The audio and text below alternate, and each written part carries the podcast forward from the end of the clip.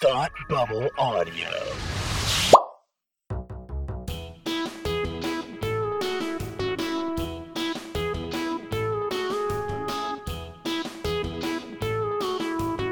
Hi, I'm Kirsty, And I'm Kelsey. and it's time to Hey Watch with us.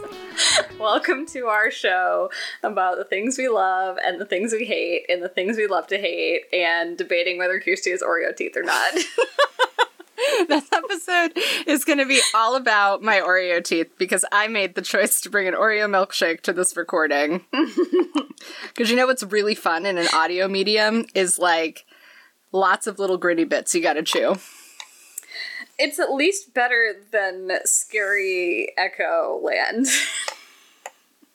Yeah, that was tough, and we apologize. I'm so sorry. That was a really hard decision for both of us. Mm-hmm.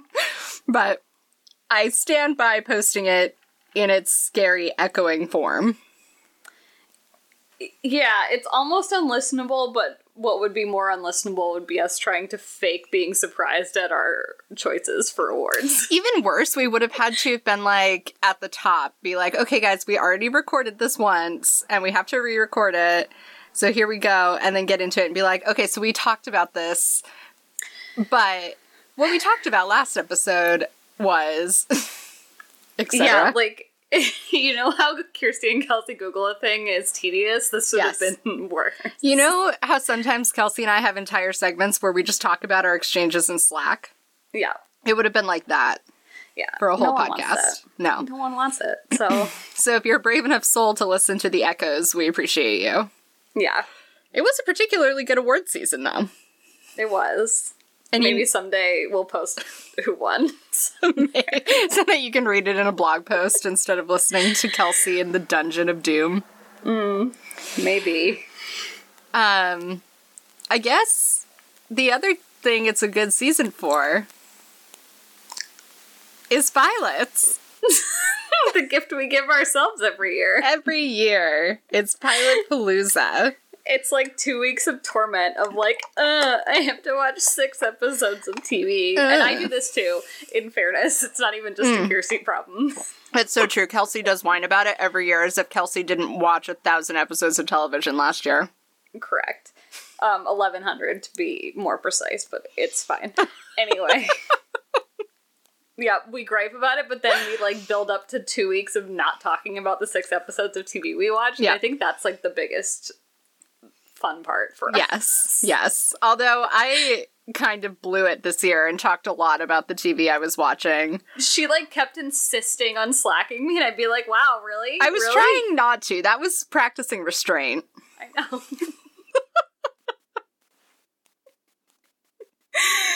oh boy. Yeah.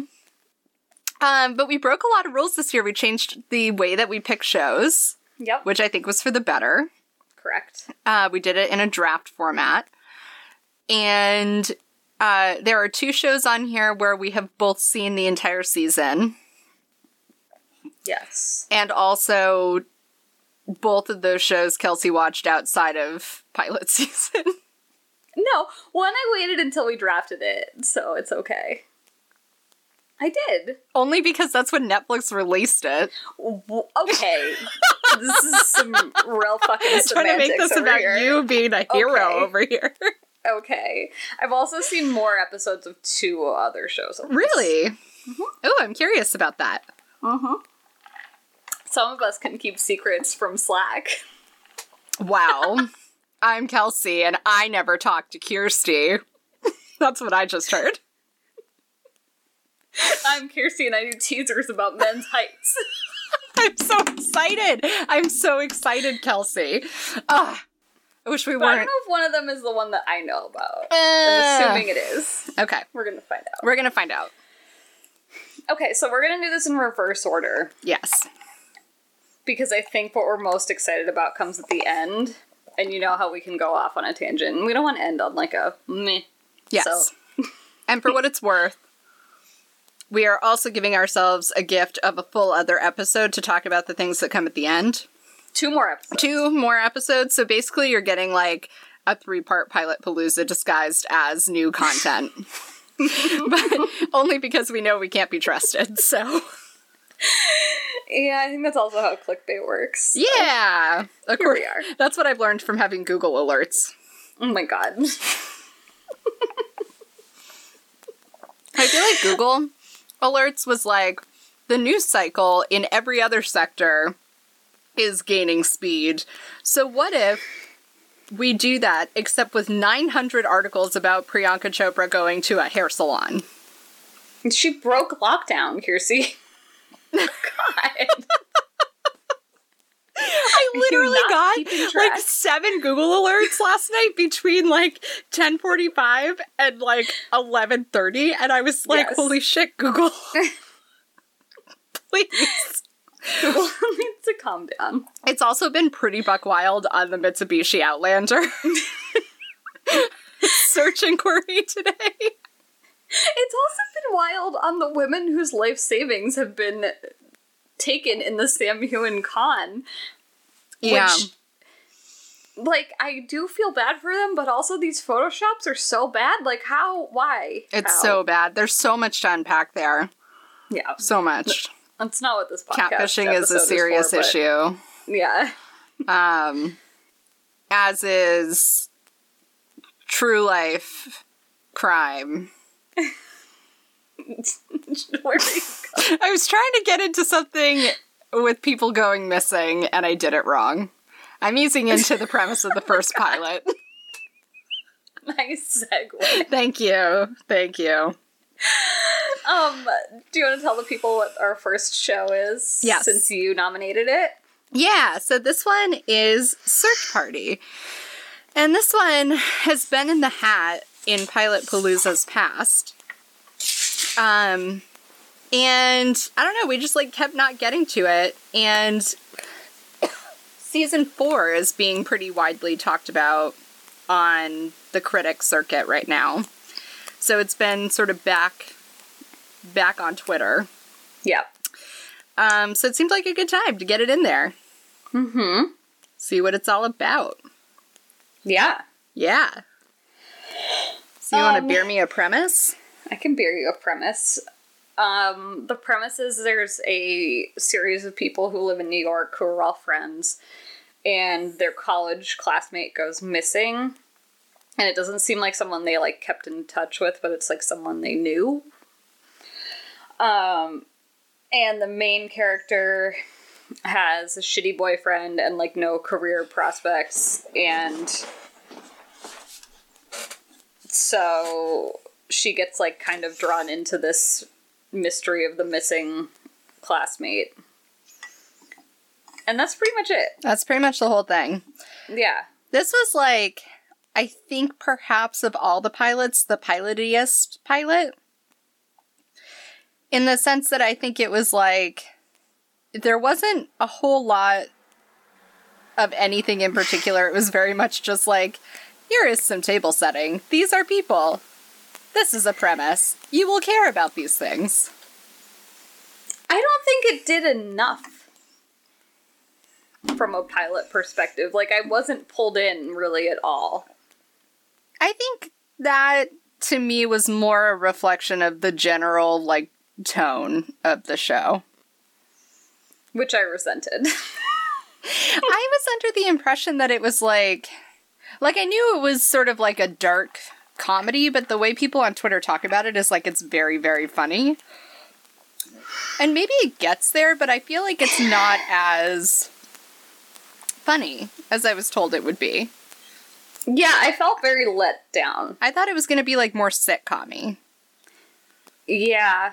I definitely thought I was going to have more fun, and instead I just mm-hmm. was annoyed by New York people, which is like my always Yeah. state of being, so I didn't need more of it. It's very like kind of young New Yorkers trying to Yeah. find their way. had a real girls vibe, Yeah, kind of.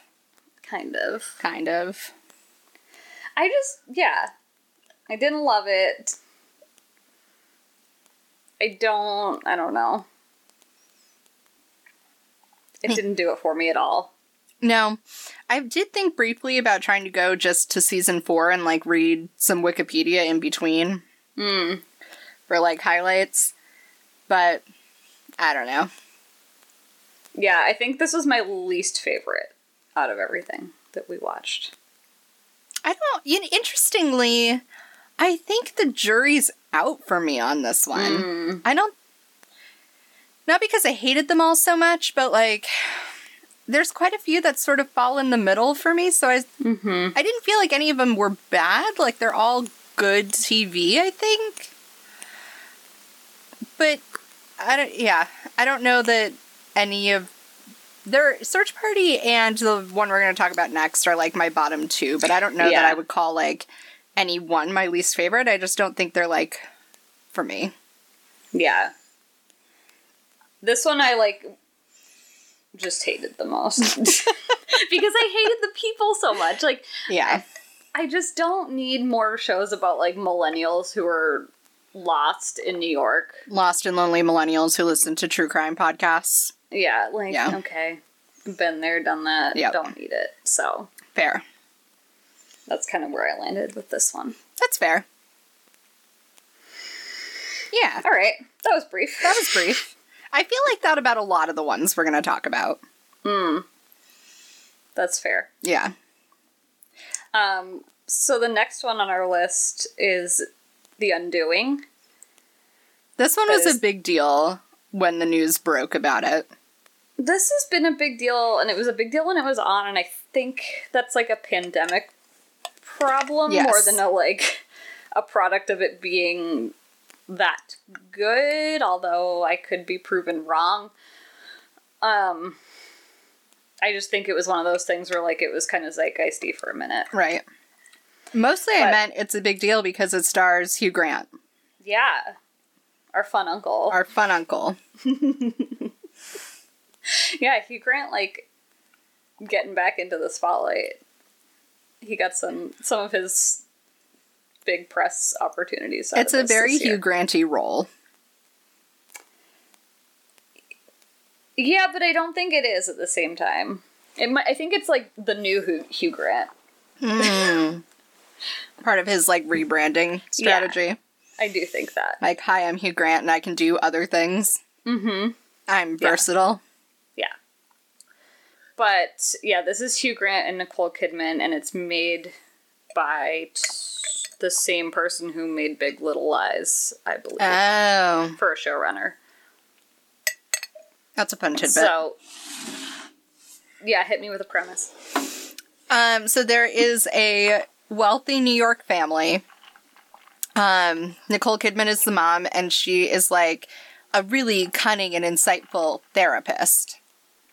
And Hugh Grant is the dad, and their kid goes to this like bougie prep school where everyone's rich and bougie.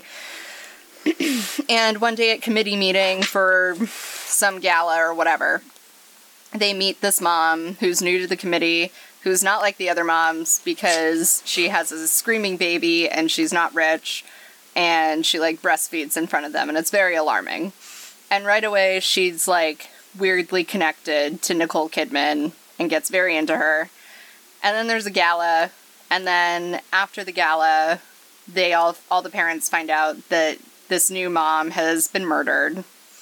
And then Nicole has been Nicole husband's Nicole husband. Nicole Kidman's husband mysteriously goes missing. Yeah. Yeah, so my understanding of the entire rest of the season is up until the very last episode, you don't know who has done it. I thought it was like a given that it was Hugh Grant. I don't think it is. I think like there's a twist that it's someone else. I don't know. Oh. I could be wrong, but I do know according to the Twitter discourse, Sure. it was a mystery up until the end. Um this was fine, Is this was like intended to be like a a one and done miniseries kind of deal? I don't know, Ch- but probably. In fairness, they said the same thing about Big Little Lies, and then Right. they lied. And they made a second season. yeah.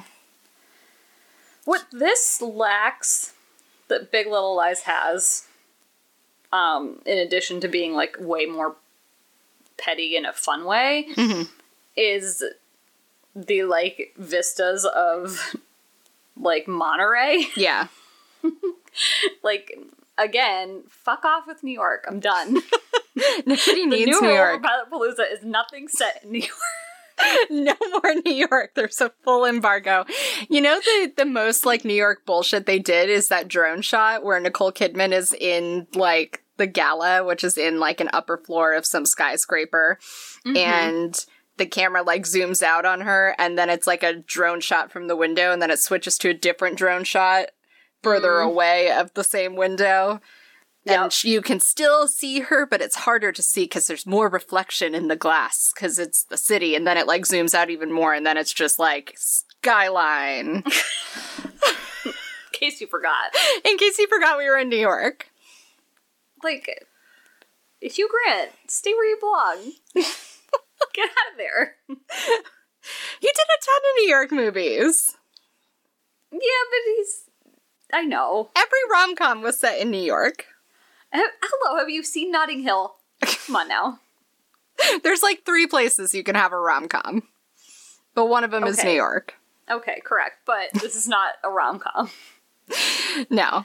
This one to me was like doing too much of the I'm doing something weird, but what am I doing? You'll have to Yeah. watch to find out, which is my least favorite posture in a pilot. Like, yes, I understand I have to watch more of this show. I understand that's how television works. Thank you. Yeah. It had like a little bit of Ozark energy too, Yeah. which I don't I don't need. Like Nicole Kidman is great. Yep. Do do whatever you want. Hugh Grant, do whatever you want. Yep. Why is it this? I am intrigued. Like, I do think it seems like an interesting show. I don't know that I'll have time to get back to it. Oh. I think, like, in a world where I can watch a thousand episodes of TV in one year, maybe I would get back to it. But I think every Pilot Palooza, I make a lot of false promises about the shows I'm going to get back to, and this is one of those. Yeah. Yeah, I'm not gonna pick it up again, Yeah. even though I'm in desperation level. Maybe I'd read spoilers about it online. Is that a more accurate? yeah. Yeah. I'll read a write up of the season arc. Mm-hmm. That's about it. Yeah. What's next? Up next is the flight attendant, which I think is an interesting next step from the undoing. I have some thoughts about these two in relationship to each other. Mm-hmm. Um, premise me. Okay. I forgot that's my job. Yeah, well, because I did the last one. Okay, so flight attendant um is about a flight attendant good stuff already. And she is like a little bit doesn't have her life together. She parties a lot and is irresponsible. And so she meets a guy on a flight and she goes out with him in Thailand. I think, right? Thailand. Yep. And she um like goes out, gets wasted, blacks out, and then the next day she wakes up and he's stabbed to death in the hotel room with her and she doesn't remember anything. So then it becomes kind of a like fucking with your head but in a fun way narrative about her like piecing this back together and then you also sort of get hints of like there's more to the story than just this is there's like some deep-seated issues that we're going to uncover along the way Yes. And I think in the lineup of the rest of the shows we watched, this one has the type of comedy that I was expecting Search Party to do. correct And this one does a better job of the there's something weird going on here, but you'll have to stay to find out than the undoing does. yep It like pairs those two Yeah. things very effectively. It does and i loved it I loved it too. I thought it was fun. it was so fun It's super fun. one more of these so far Oh yeah? Mm-hmm. Is the next Like- one just as fun? Yes, it is. And the show has like low key some things going for it that work for us. Yeah. Um including there's a director something. Um it's at least the director of the first episode who is the director and writer of The Spy Who Dumped Me, which we love and I think Oh, that brings a really? lot it brings a lot of the same energy. um, the showrunner of Everwood is involved in this show, No and way. the music guy from Everwood is involved in this show. That's so fun. All of our friends. There's a lot of weird, weird connections in here. Um, Blake Neely. yeah, Oh, hey, friend. Yeah, Oh, Greg Berlanti. There he is. yep. That's who I was thinking of. Mm, this is just a list of names. So, Yeah, uh, it be coming in But- on the Slack. I thought this was like super fresh feeling. It is. it had a lot going for it. Um, I heard, well, I listened to uh, I think PCHH about this, and I guess Kaley Cuoco like bought this with her for her production company and like made it herself and put herself in it, and like I guess good on you if you want to Yeah. That's one way to do it. Sweet, sweet Big Bang Theory money. Yeah. Um, because she's good in this. She's super good. She rides Yeah. a lot of very fine lines. Yeah. Um. Also, the credit sequence is awesome. I love the credits. it's like very James Bondy, like with a cartoon, like or almost Mad Men-ish too. Yeah.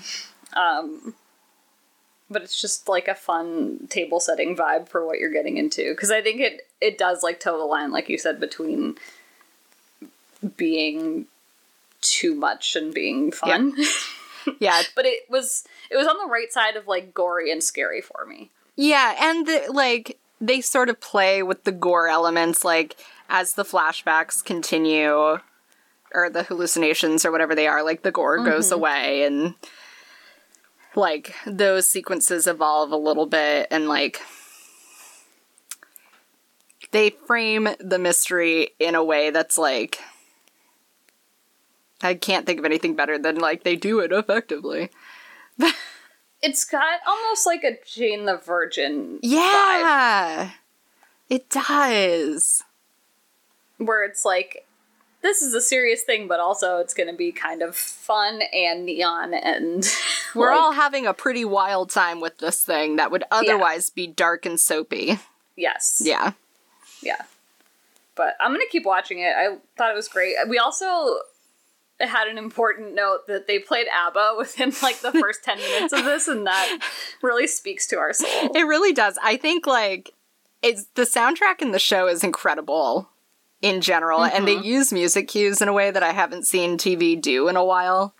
Yeah. uh, which I like super appreciate because a well used soundtrack is hard to beat.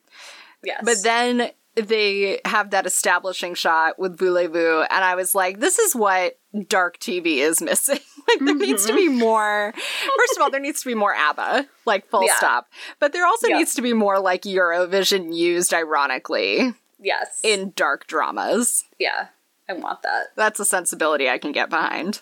Mm-hmm. You don't have to light a single one of your shots if you back it with ABBA. a hot tip for Jason Bateman. Oh god, yeah. oh man. Um Yeah, I don't have any other thoughts other than that. This one is great. one too that I feel like every critic just like watched the pilot and then was like, "This is a good show," and I've watched all of it in ten minutes. because they all had screeners and then when the embargo went up they were all like this is good. That's why it feels that. But it was just like so unanimous. It was Yeah, just like yeah. we are a united front in that you should watch this. Yes. Which I love it when it's so like straightforward and uncomplicated Mm-hmm. in terms of like critic reception. Yeah, I felt I felt confident in this that I wasn't like being misguided. Yeah. Um what's next? Up next, I think you're supposed to introduce next because you just did Oh, last yeah, premise. I am. Um I- you can do this premise if you want. next is the Queen's Gambit. Yeah. So the premise of this is there's like a little orphan girl whose parents have died or whatever.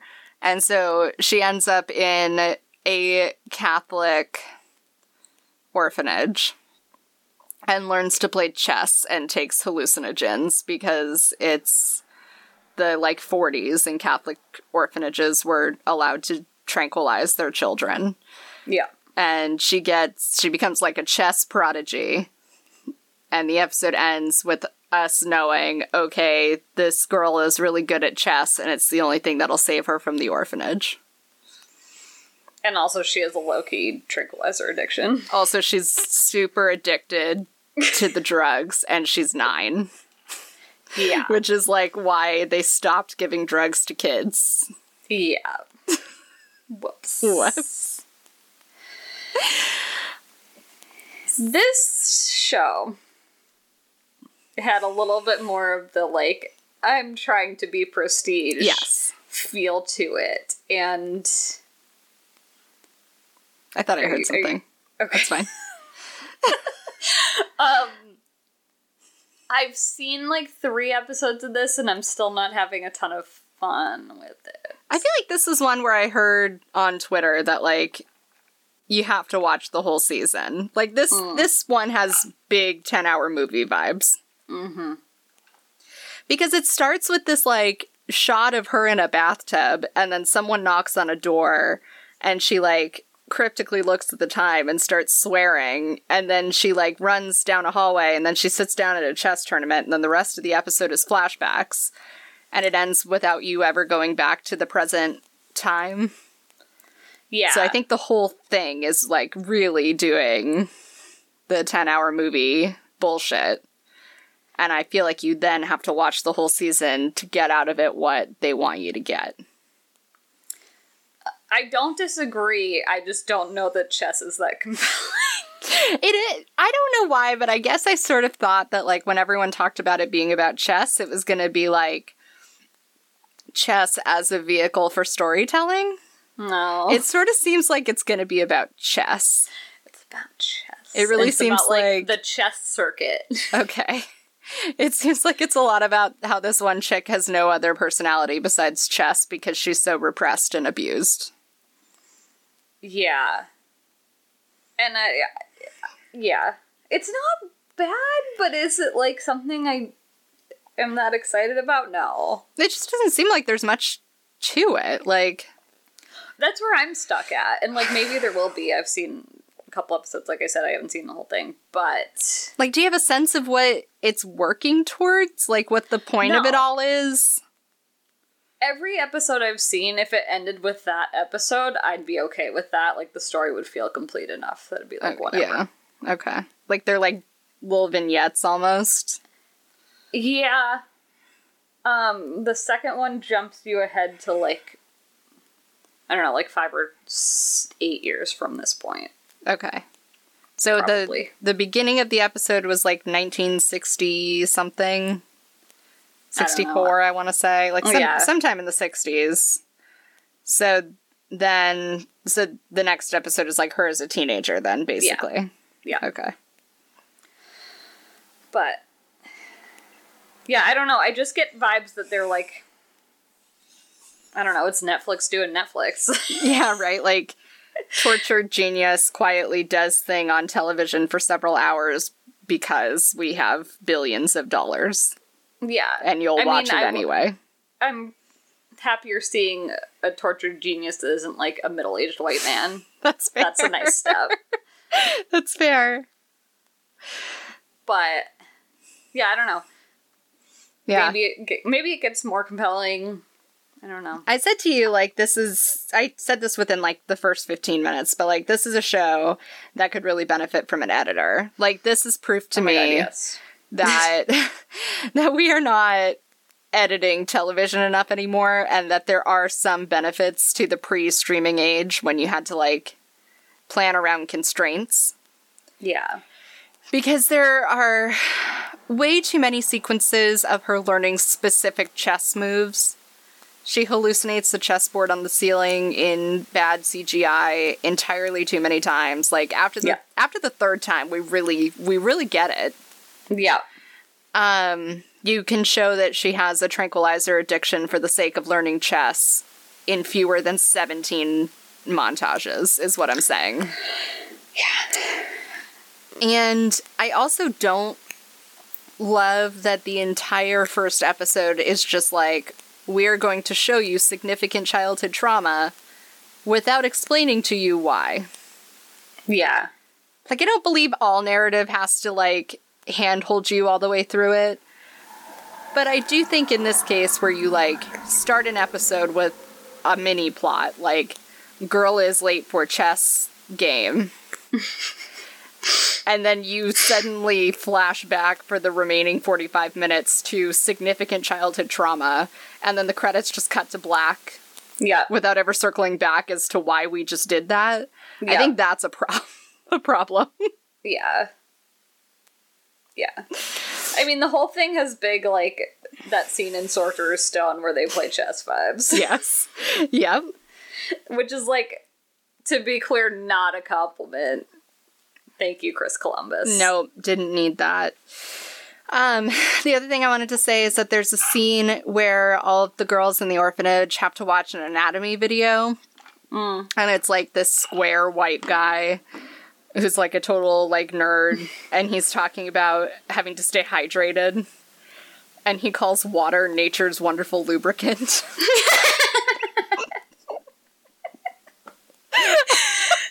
That's a good guess. that detail has nothing to do with anything.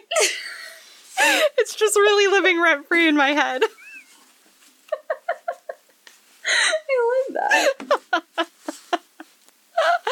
It's one of those moments where I'm like, even if that is a real video from its time, either somebody had to find that archival footage and choose that exact snippet, Yep. or someone had to write and recreate that. Yep. And either way, we were blessed with nature's wonderful lubricant. So, That is, yeah, that's special. you love to see it. yeah, I love to see it. Oh man. Okay. Okay. So up next, we're now getting these last two. This is maybe record time for a pilot palooza, just by the way. You know we're just gonna go 40 minutes long now on these two shows. Now is the time that we are all here for. so first up is a gift that Kelsey has waited for so long to bring Yeah. to this podcast. I have. And that gift is Ted Lasso. Yay. Fear me this beautiful, beautiful premise, my friend. Okay. Um Ted Lasso is just great. You should Um, see her beaming right now, guys. Like she's I love this. This is the moment she's been waiting for. No. the moment I've been waiting for is next, but that's okay. Fair enough, fair enough. Um, okay, so Ted Lasso is a show based on an NBC Sports like promo segment, which is just a wild fucking premise to begin with, but um it's about a coach, a football coach from the Midwest who gets hired to coach a Premier League soccer team in the UK even though he doesn't know anything about soccer. So his character was created to educate dumb Americans about soccer. Okay, so what's what's the premise of the Ted Lasso bit? In the bit, is he the coach of a soccer league and it's all a joke about the word football? Yeah. Okay. Yes. Okay. I yeah. And so, then does that make the show like the origin story of the bit? I don't know. I don't have like that much. Like is this supposed to be the prologue? I don't think so. I think it's just like this is a fun character. Like we just like this guy we made up for Yeah. promos, so Yeah. now he gets a Yeah. show. Okay. Yeah. But he's been around for like years. So It'd be like giving like Tony the Tiger a show. Mm-hmm. All right.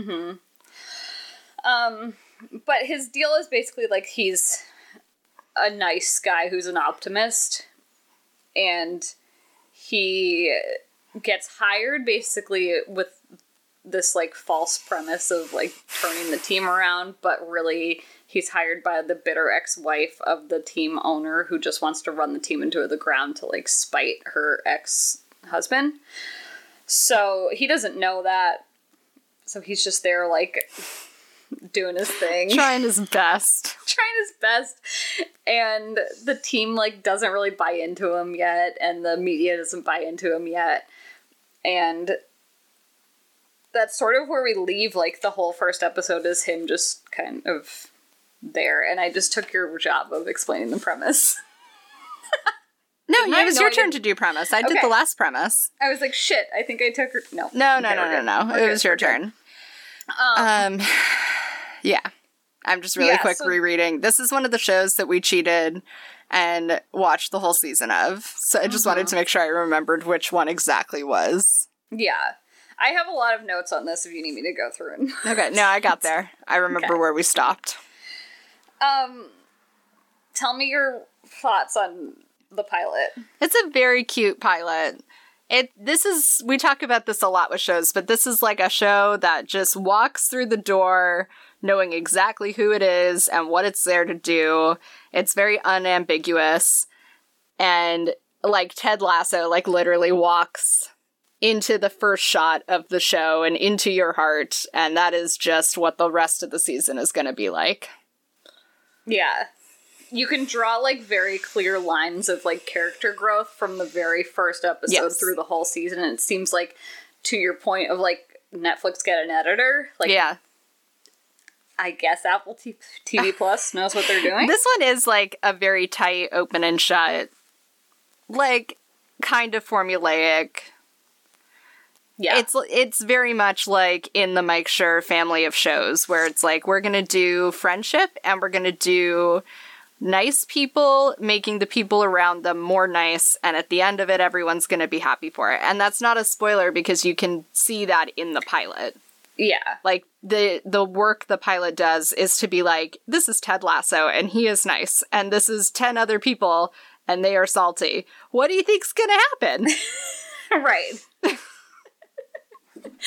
it's got like the Parks and Rec vibe of like, here's Leslie Knope, here's all these people. Yeah, exactly What will happen? except i think it's like even slightly more pointed than that because at Yeah, least yeah. leslie knope was kind of a mess in the pilot yep. Yep. but it's like Ted Lasso has the kind of charm right from the beginning where you're like, oh, okay, so he's essentially good at everything he does, and like people don't trust him or don't get his deal right away, but like everything always goes according to his plan if you just let it happen. Right. Yeah. Right. Um, I think in like, at least in my house, like we're desperate for more shows like Schitt's Creek and like that are a warm hug, and this Yes. is like, it just felt good when we watched this to be like, oh my god, we found another one. yeah. I do feel like this is becoming its own genre. yeah, Like TV for nice people only. yeah, it has like a canon now because it's like Parks and Rec and Schitt's Creek and The Good Place and Yeah. Ted Lasso. yeah, Like we have now a genre for it. yeah. I think, I mean, they share like a similar moral code, and I think that's part of it. Yeah. But yeah, I mean, I think the characters on this show are also like super well f- fleshed out, and like you know them right away. Mm-hmm. You don't. They're not playing games like Right. they are with fucking like the undoing. Right. Like "Mm, we don't know. Like everyone is a. It's clear what they are. It's very clear from the beginning. They do a really good job of like you know every major character and everything they're going to be telling you in the first episode, which I think is it's good for a pilot, That's sort of sort of the ideal situation, isn't it? right? Um, one thing that I wanted to bring up is, um, it seems like they lean on like the established language of Friday Night Lights to as a shorthand for a lot of the show, and that I mean it, it is other sports narratives too, but I think like if you see someone in a sports narrative walk out onto an empty field and stare around while there's like instrumentals, Yeah. you know what you're supposed to feel because you watch Friday Night Lights and you know what you're supposed to feel. Yeah. or like you see the sign being taped up in the locker room and you're like, okay, it's clear eyes full hearts don't and can't lose, but different. like they're doing a lot of like visual cues that come from you know that Like that's History? in the DNA ultimately. Yeah. This is like a generation or two removed, or like it's weird cousins somehow. yeah, but and it's all the Lasso's same. like the more fun Coach Taylor. I could see that. Um, but I, I just thought like it was interesting how how like you can pull on those strings in this world. Yes. And it's very fun and quirky. It is. They have a lot of really good jokes about Britishisms, which made me laugh. Ted is like a very good like audience proxy for how weird it is to be an American. Mm-hmm. Yeah, he has this like his assistant coach comes with him, and he doesn't like say a lot, mm-hmm. but he's always like telling him the right w- like ways to say things or telling him that the what he's saying is correct. And Yeah. it's, it's real good. It's very good. Mm-hmm. And we're gonna do a full episode about Ted Lasso, so we're like practicing a little restraint. Yeah, we are. Because you'll get another hour of this. Mm-hmm. I'm like skimming my notes to see if there's anything we missed here that's important to talk about for the pilot. Oh, I love Nathan. Oh, Nathan's the best. He has Nathan- big. Um, who's the guy from Great British Break Bake Off? Rahul. Yes, he has big Rahul vibes. Oh my god, he does. um, yeah, he does like the single most storytelling lift in this whole pilot because there's a little like he he, he meets Ted and the coach, and Ted asks him his, name like offhandedly, and then he tells him, and then he says his name again later, and he's like, "Oh my god, no one remembers my name," and like that does more Yes. for this entire show. Yes. that that is really setting the course. Um, Ted also tells him that he loves his hot dogs, which is a really good fucking joke. Oh my god! Um, I also wrote down because it reminded me of um Christmas on the Square Oh boy. um the what's her name rebecca asks ted if he believes in ghosts and he says i do but more importantly i think they need to believe in themselves that line was amazing. Angels can fly because they take themselves lightly That was so good. it's so so good There's also, it might be in the second episode, so this may not be relevant, but there's a moment where he says to Nate, um, I can't hear people who don't believe in themselves. yeah And then that whole bit is just like so charming. it is um yeah the other thing i wrote down that's like just a thesis statement on the whole show is they are talking about how roy doesn't roy kent doesn't respect ted Yeah. um, and he's like the team captain. And this is sort of towards the end of the episode, but Ted just says like he thinks he's mad now. Wait till we win him over, and like that.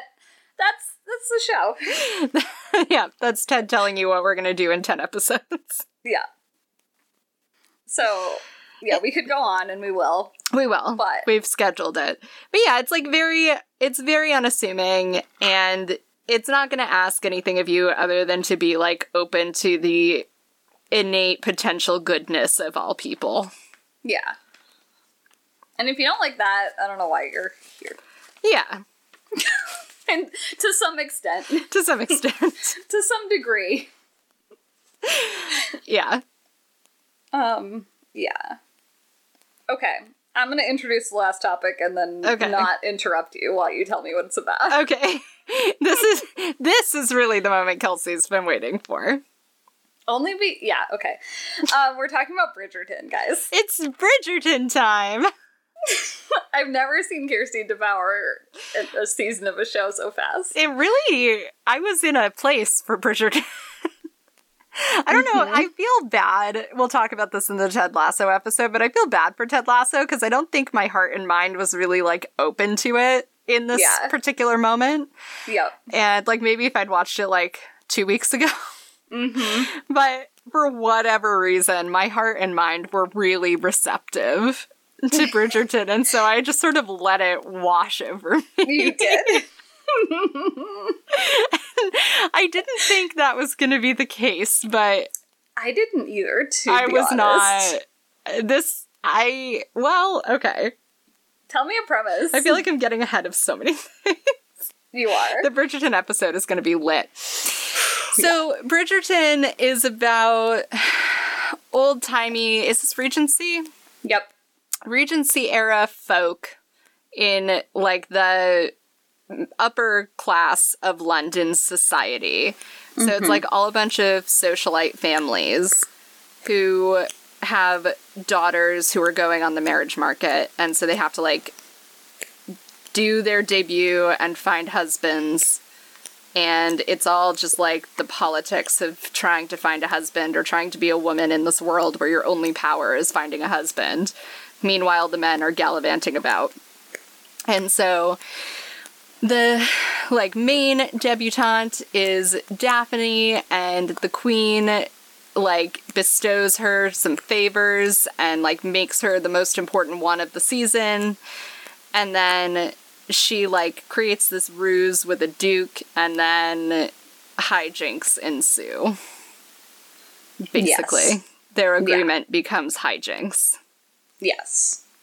Yes. Their agreement is to fake is to marriage. fake to fake, fake- courting. courting. Yeah. They fake that they're courting because she's trying to drum up more interest because her brother like scared off all the suitors. Yeah. So she's trying to make herself seem more desirable to the men. And Yeah, the duke and doesn't want to to, marry like, anybody, so not talk to anyone. he yeah. just wants to look unavailable yeah. because he's rich and otherwise everybody's like trying to get him to marry their daughters and he's like meh. Right. So then hijinks ensue. Yes. Yes. All right. So I'm going to tell you my initial reaction to this show. Okay. I will admit that I don't know how to talk about this without just going all in. So Yeah, I know. I I have some like corralled thoughts Okay. around this episode. Okay. Okay, but my initial reaction is this show is like if you've seen this year's version of Emma, it's similar in the like coloring. It's very like cotton candy. Oh, it's so beautiful. Yeah. Um A little Jane the Virginy. Yep. Yep. Yep. Lots of color going on, lots of like being extra going on. Yes. So, as I was watching this, um, what popped into my head was in the classic rom com, How to Lose a Guy in 10 Days. Okay, not where I thought we were gonna go. No. Um, Matthew McConaughey delivers a. a tagline for an ad. and it's for diamonds. Uh-huh. And the tagline is frost yourself. and the only thing that came into my head as the sparklers were going off in the background of this show is fucking frost yourself, Shonda. Frost yourself in that Netflix money. no kidding. It is truly like a Shonda fever dream. It's so good. It's so like it's so luxurious and like completely unnecessary. Oh, yeah. In like It's and it, it in a way that I wish television could do more. Like if you're having just like Netflix writing you blank checks, then you should be fucking living with it. yes.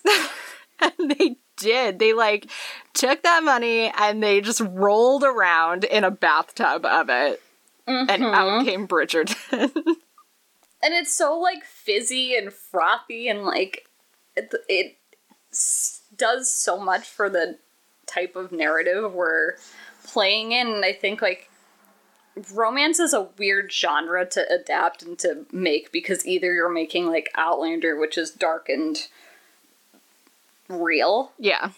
in a way that's like also totally fucking time travel. Yeah. Or or you're making something like this that's like so over the top and like pink and ridiculous and like lacy and sparklers like i said you know what i mean like Yeah. you're just going for it or you're not but well, it's like, funny because I I made some offhand comment to you during the pilot about the Keira Knightley Pride and Prejudice about Mhm. how like that movie was an outlander situation in the sense that everybody looks like the way they would have smelled. yep Even like the rich daughters and whatever, like they all looked like they had some BO. yeah Um and no like nobody in Bridgerton has ever smelled a day in their life. no They all smell like sunshine and unicorns. yes which like that's exactly the mindset you need to be in Yes. for this It is a show where your heart and mind does need to be ready to receive it, except that I kind of think maybe it just claws open the neurons that are supposed to receive it. Like, you know how, you know i think how that's what happened to you there are, the, this is a tangent, but it's the only other thing I can think of that's at all similar. But you know how there are like certain scents that have like shapes on the structure of the atom that are like better designed to stick to your the little things in your nose, the receptors in your nose. Mhm, Like that's why skunks smell so bad because the shape of the molecule is like designed to be more sticky. Yeah This show is like that. Yeah. It like beams directly into your brain and the molecules just stick to your neurons. Yeah, and I think to that point, like they do a lot.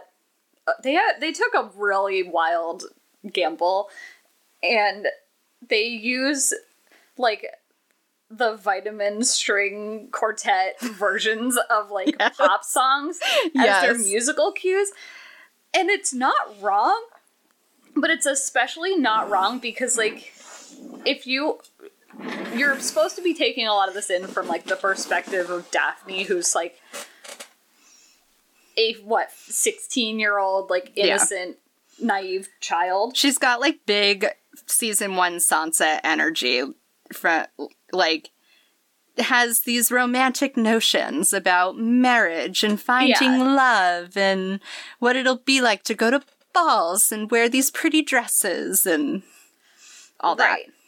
And like so you take that and then you think about like who among us was not downloading classical arrangements of pop songs on LimeWire at 16? Yes, Kelsey, who among us? Who among us? it just hit me where I live and I was like, no. It like didn't just hit you where you live, it like built your house for you. Yeah, and I don't even know these songs. I don't even know like their real versions. I don't listen to music. The only song I knew was Taylor Swift because it came out like six years ago. but it's, still amazing. slapped. It absolutely works. Well, I like it better than like the Kirsten Dunst Marie Antoinette interpretation of it, where it was like, we're gonna wear Converse and listen to actual contemporary music. mm-hmm. Because at least you still get like the cues that they want you to get from pop music you might recognize, but they're still putting it in the stylings of this universe so that it's still entrapping you. Yeah, I feel like that they walked a really fine line of like modernization. Excuse me. Bless you. Wow. Um, excuse me. they walked a fine line of modernization in like every aspect, including like the visual cues, including Yes. the music. Um, everything like really worked. But Yes. if they had gone one step either direction, it wouldn't have worked. Yes. The whole thing is like extremely cohesive and Yeah. like precision built. Also, we get Julie Andrews, God bless, Yes. saying bitches as the narrator, and I fucking live for it. that was very fun. I was like, excuse me? she can do no wrong. No, she's a delight.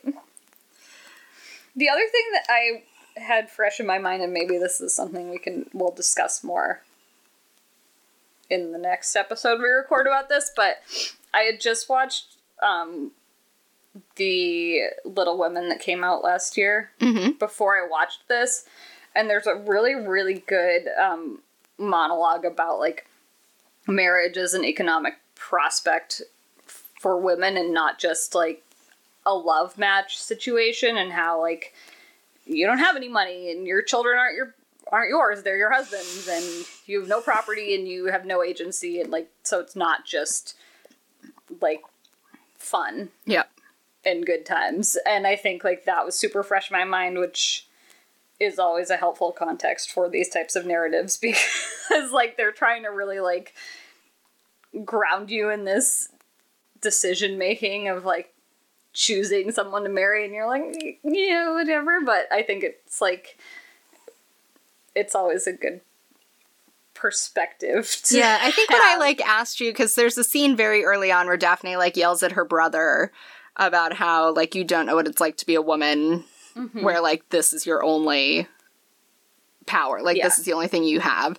yeah Um, and I texted you and was like, so is this whole show just like Jane Austen, but make it Gossip Girl? Which I Yeah. stand by with my limited knowledge of Jane Austen. and i told you no but now i don't totally know I mean, you were wishy washy about it. i was wishy-washy but i don't remember why i was wishy-washy but i had a reason at the time yeah. Because, I mean, the whole thing is like there's a bunch of stuff about sisters, and there's a bunch of stuff about women wanting to make their way in the world with or without marriage.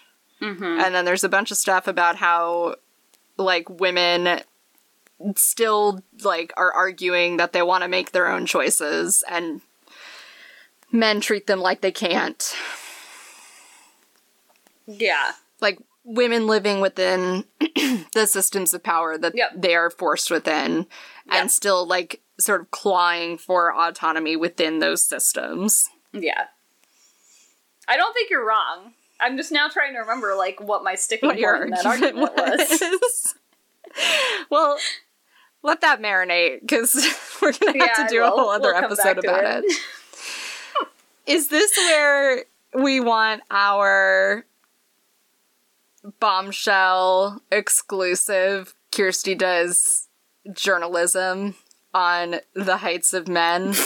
Or do we want to save the Journalism. um, yeah. Or do you want to save that for our Bridgerton exclusive? Oh, she's Um, debating, folks. No, drop it in. It'll be a pilot palooza treat for us all. Okay, okay. Okay. So, um, we all know that the actor who plays the Duke is a very hot man. He's super hot. He's like so hot, I almost died. Can. Okay, yeah. We're, I'm gonna save What? my thoughts. I'm What? saving my thoughts. Okay. We're not gonna be negative on Pilot Palooza. We're gonna be negative next week. Oh no. I hate Daphne. All right. Fine. Okay. Oh wow. That's some conversation fodder. Yeah. Okay. Um, so he's incredibly hot and wonderful in basically every way. Yeah. And he is Are you ready for this? I know this one. He's 5'11, folks. I got 5'10 on my Google search. Mine said 5'11. Either way. Either under way. The six foot, He's under the six foot line, which means that he's truly hot. truly hot. That means that he is 100% hot. That Yeah. also means he's within a height realm that, were he not a famous actor, would be attainable for somebody of my height. That's a real leap. I'm not saying that I could get it. I'm just saying it's Are like you saying that people have to be in a certain height range to No, I'm saying it makes things easier. Oh my god. have you measured like what range is appropriate? Just like logistically speaking. Okay. Imagine trying to make out with someone who's six three. Yeah, I'm not interested in that. It would be really hard. You need a step stool every do. time. People do. Well, sure. It just, I think he's very You hot, is all. That's, that's the bottom line of all of this, is that he's just very hot. But the real, what, that's not the bombshell. No, the bombshell is that Kirsty thinks that people who date tall men need to carry step stools with them at all times. I just think there would be so much stooping involved. Okay. Well, um, who cares? It's the men who are stooping. That's right, make them stoop. That's how we'll get ours.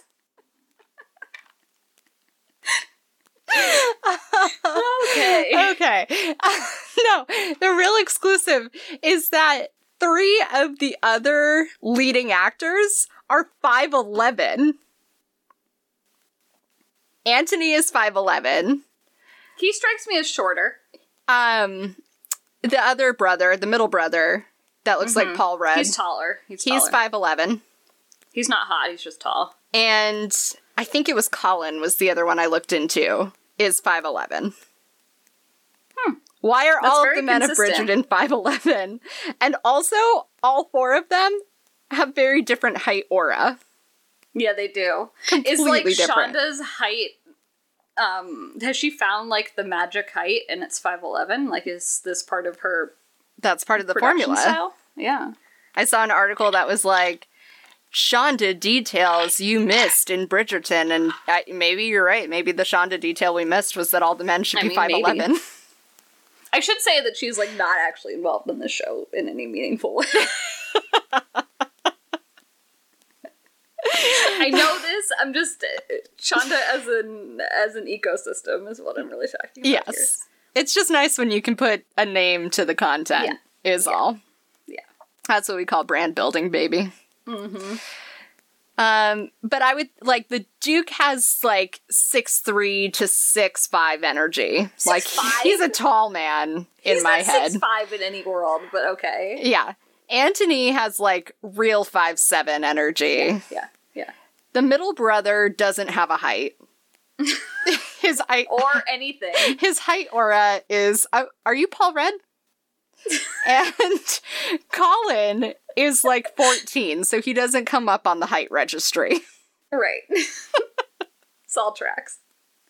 and yet somehow all of these men are 5'11. Mm-hmm. I just as I was like looking up the heights, I was like, "Oh, do do do Google the man." And it like it's rare to get that kind of consistency, but that said, all of our young dads are six one. Kirsty height expert over here. it's rare to get that kind of consistency with your height searches. I mean, typically you're casting different human beings, right? so a representative sample of the human species is not all 5'11. Someday you're gonna make a website with like one of those four quadrants and it's gonna be like hot and tall, tall and short. Yeah, I don't know what the other. I, And you're gonna plot them. I really should. I know way too much about people's men's heights. Google autofills height after any male actor's name. Yeah, I know. It's great. It's really I fine tuned. I like that connection I share with Google. Anyway, Anyway, that was a lot. yeah. I mean, I think coming out of this, you should know what might be good for you in this moment. But what's good for us is Bridgerton Yes. and Ted Lasso and Flight Attendant, I think. Those yes, are our, those are the three winners. Yeah. I feel like Bridgerton doesn't get to count as a winner of Pilot Palooza because it was always going to It was a winner in our hearts. I was scared though. Yeah, I, I mean, I was too in the sense that, like, other than the fact that it's Outlander bait, it doesn't do, it's not in any of the other, like, interest groupings that you would find in, like, my consumer profile. You would in mine. Yeah, they're, I mean, they're all in your. yeah, I know. But I was still like. I mean, there's a lot of things to gamble with. Like, you got your Netflix Yeah. factor, you got, it's just a lot. There's just a lot going on. Um, And I can't say, like, that it's even objectively, like, good, but it's good. counter argument. I think it is a good showing of the genre. Like it's like a show dog, right? Like it has the specific criteria of the thing it's trying to be. Yes. And of Yes. those things, it executes them flawlessly. Yes. I don't think it's a well that you're going to go back to time and time again. No. And it's much like purebred dogs, it's not for everyone. Yeah. But it's real good. It's real fun. It's super fun. Yeah.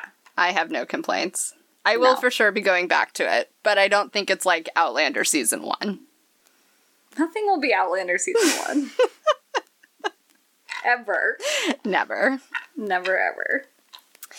Yeah. So my I mean my take is similar, except I would say that Flight Attendant is the Pilot Palooza winner and Ted Lasso and Bridgerton are sort of in a different Venn diagram entirely. Wow. Yeah. Flight Attendant because the whole point of Pilot Palooza was to expose us to new content. Mm-hmm. And Flight Attendant was the pilot that I watched, and I was like, oh, I am surprised to learn that this is a show I want to watch more of. I was moderately surprised about Ted Lasso too. Okay. I knew going I knew by the time I went into it enough people had like kind of gotten into my ears and said like this is good Yeah. that I was like I'll probably like it but when I first heard about it I thought it was dumb. Gotcha. And I thought like why are we doing this and why is this a show and like I don't need it but I needed it and it's great. you did need it. Okay, so next week we're gonna do either Ted Lasso or Bridgerton TBD. And the, week after, week, we'll do the other one. Do one of those. Whichever one we don't do next week, we're going to do the week after. yeah. Yeah. Um, and we'll talk about the full season with lots of spoilers so many spoilers. and probably some more heights somehow. There's always more heights. I think height data is just like good to have. We need to know Roy Kent's height because he's hot. Yes, I was Let's, going to look that up. Let's release that now to the public. okay. Please hold We're the exclusive authority on. on the heights of random actors. Where is the name of this actor? Brett Goldstein. How you doing, sir? Uh, Fred. Brett. Oh, it's like he doesn't look like a Fred. He would not be a Fred at all. no. Height. He is. Are you ready for this? Can I guess? Yes. I'm gonna say six foot on the dot. He's 5'11. Damn it! I was so close. 2021, the year of men who are 5'11. Nice. oh my god. That's fine. We know they're all hot then. They're all genuinely hot. Okay, I don't think every guy in Bridgerton is hot, but No, no, no, no, no, no. It's not the height that makes them hot. no. But when they're hot, and when then they're, hot short- and they're under six foot, it means they're actually hot. That's all the hotline means. yeah, yes, The hotline is the line of distortion. yeah.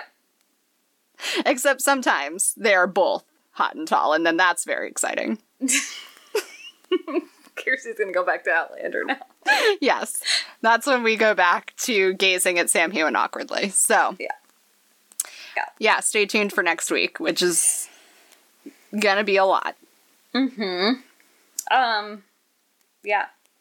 Yeah, And if you want to tell us about the pilots you've watched this year and or want to complain about my echo audio in last week's episode you can find us on twitter at hate watch with us or you can send us an email to hate watch hatewatchwithus at gmail.com you can also leave us a five star review despite my bad audio and write in the comments that my audio is bad instead that's leave fine a five star review with your thoughts and well wishes for Kelsey's bad audio. As well as suggestions for removing uh, that kind of echo in the future.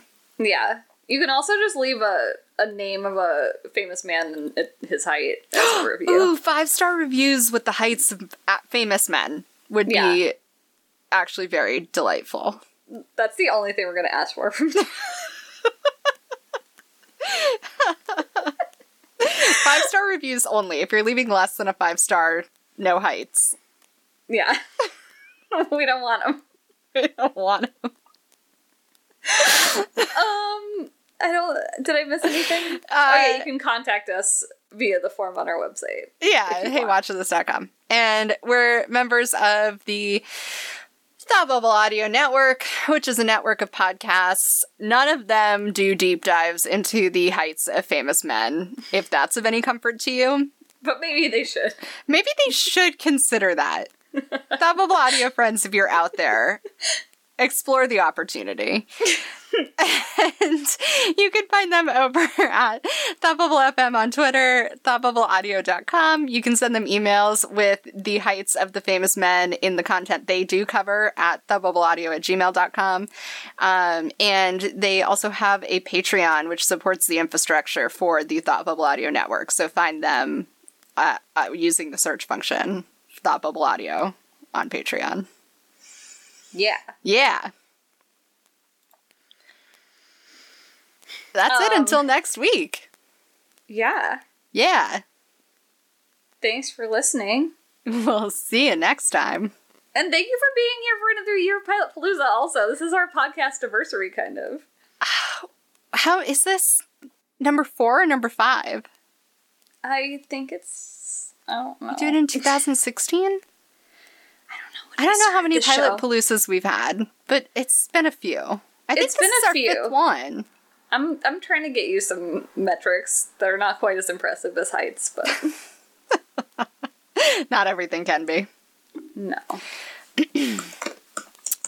So yeah, another year. Sorry, we will actually wrap this episode up. We have done four. This is our fifth one. Okay, I was right.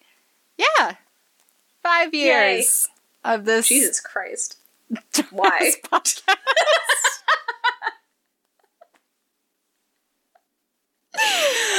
In that time, we've gotten married and had kids and bought houses and overthrown a government.